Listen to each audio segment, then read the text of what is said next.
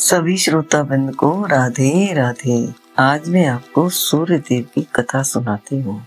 एक बुढ़िया थी, वो अपने सर्विवार को सुबह ही गोबर से लीपती, चूल्हे को भी गोबर से लीपती, फिर खाना बनाती, फिर सूर्य देव को भोग लगाती, जब खाना खाती थी। ये उसका नियम था। एक दिन क्या हुआ कि जो सामने वाली पड़ोसिन की गाय थी, उसने अपने अंदर कर ली। तो उसको गोबर नहीं मिला, गोबर नहीं मिला तो चौका नहीं लगाया, चौका नहीं लगाया तो चूल्हा भी नहीं पोता। चूल्हा नहीं पोता तो जला नहीं जला नहीं तो खाना नहीं बनाया, खाना नहीं बनाया तो भोग नहीं लगाया, भोग नहीं लगाया तो खाया भी नहीं। पूरा दिन हो गया उसको भूखे मरते। सूरज भगवान बोले, अगर ये ऐसे ही भूखी रही तुझे तो मर जाएगी। भगवान ने उसको रात में कहा, तेरे दरवाजे पर गाय और बछड़ा खड़े हैं, जाके देख। उसने जाके देखा, दरवाजे पे गाय और बछड़ा खड़े। गाय ने गोबर दिया, गोबर लेके चली आई। वो सोच भी नहीं पा रही थी कि इसमें सोने की लड़ी भी आएगी। अब वो गाय का गोबर लेके अंदर आ गई, पोता लगाया, पोता लगा के चूल्हे को भी पोता, फिर खाना बनाया खाना बनाया, सूरज भगवान को भोग लगाया, तब खाया। अब उसको नहीं पता कि सोने की लड़ी करती है। सामने वाली पड़ोसिन को पता लग गई थी। गोबर लेके वो चली गई, पीछे से सोने की लड़ी निकली, वो लेकर चट अपने घर में चली गई।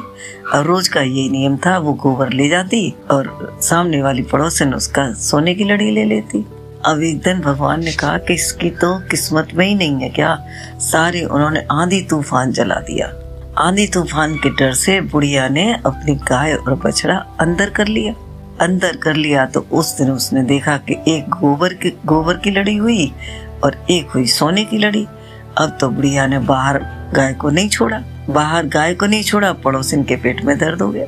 पड़ोसिन ने जाके राजा से बोल दिया, राजा, उस बुढ़िया के यहाँ ऐसी गाय है जो एक पोटी सोने की करती है और एक पोटी गोबर की करती है। उन्होंने कहा अच्छा।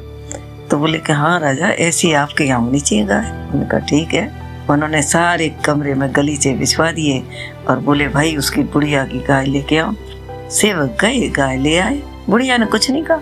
अब देखे तो क्या हुआ, जैसे वहाँ पे राजा के यहाँ पोटी करी तो वो तो इतनी गंदी पोटी करी कि गोबर भी सही होता है। और राजा बोला, तुरंत पहले तो बुढ़िया को ही बुलाओ और पड़ोसिन को ही बुलाओ। बुढ़िया पड़ोसिन दोनों बुलाई। बुढ़िया को तो कोई डर था ही नहीं।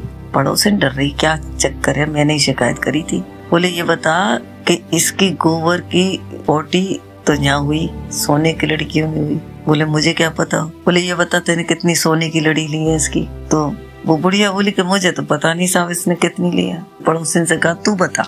उसने बताया और तुरंत उसने कहा कि जो जितनी भी सोने की लड़ी ली थी, वो वापस कर दी। राजा ने बुढ़िया को दे दी वो सोने की लड़ी और गाय भी दे दी और उसका बछड़ा भी दे दिया। बोले, मैया, हमारे भाग में नहीं है सोना। तुम अपनी गाय वापस ले जाओ।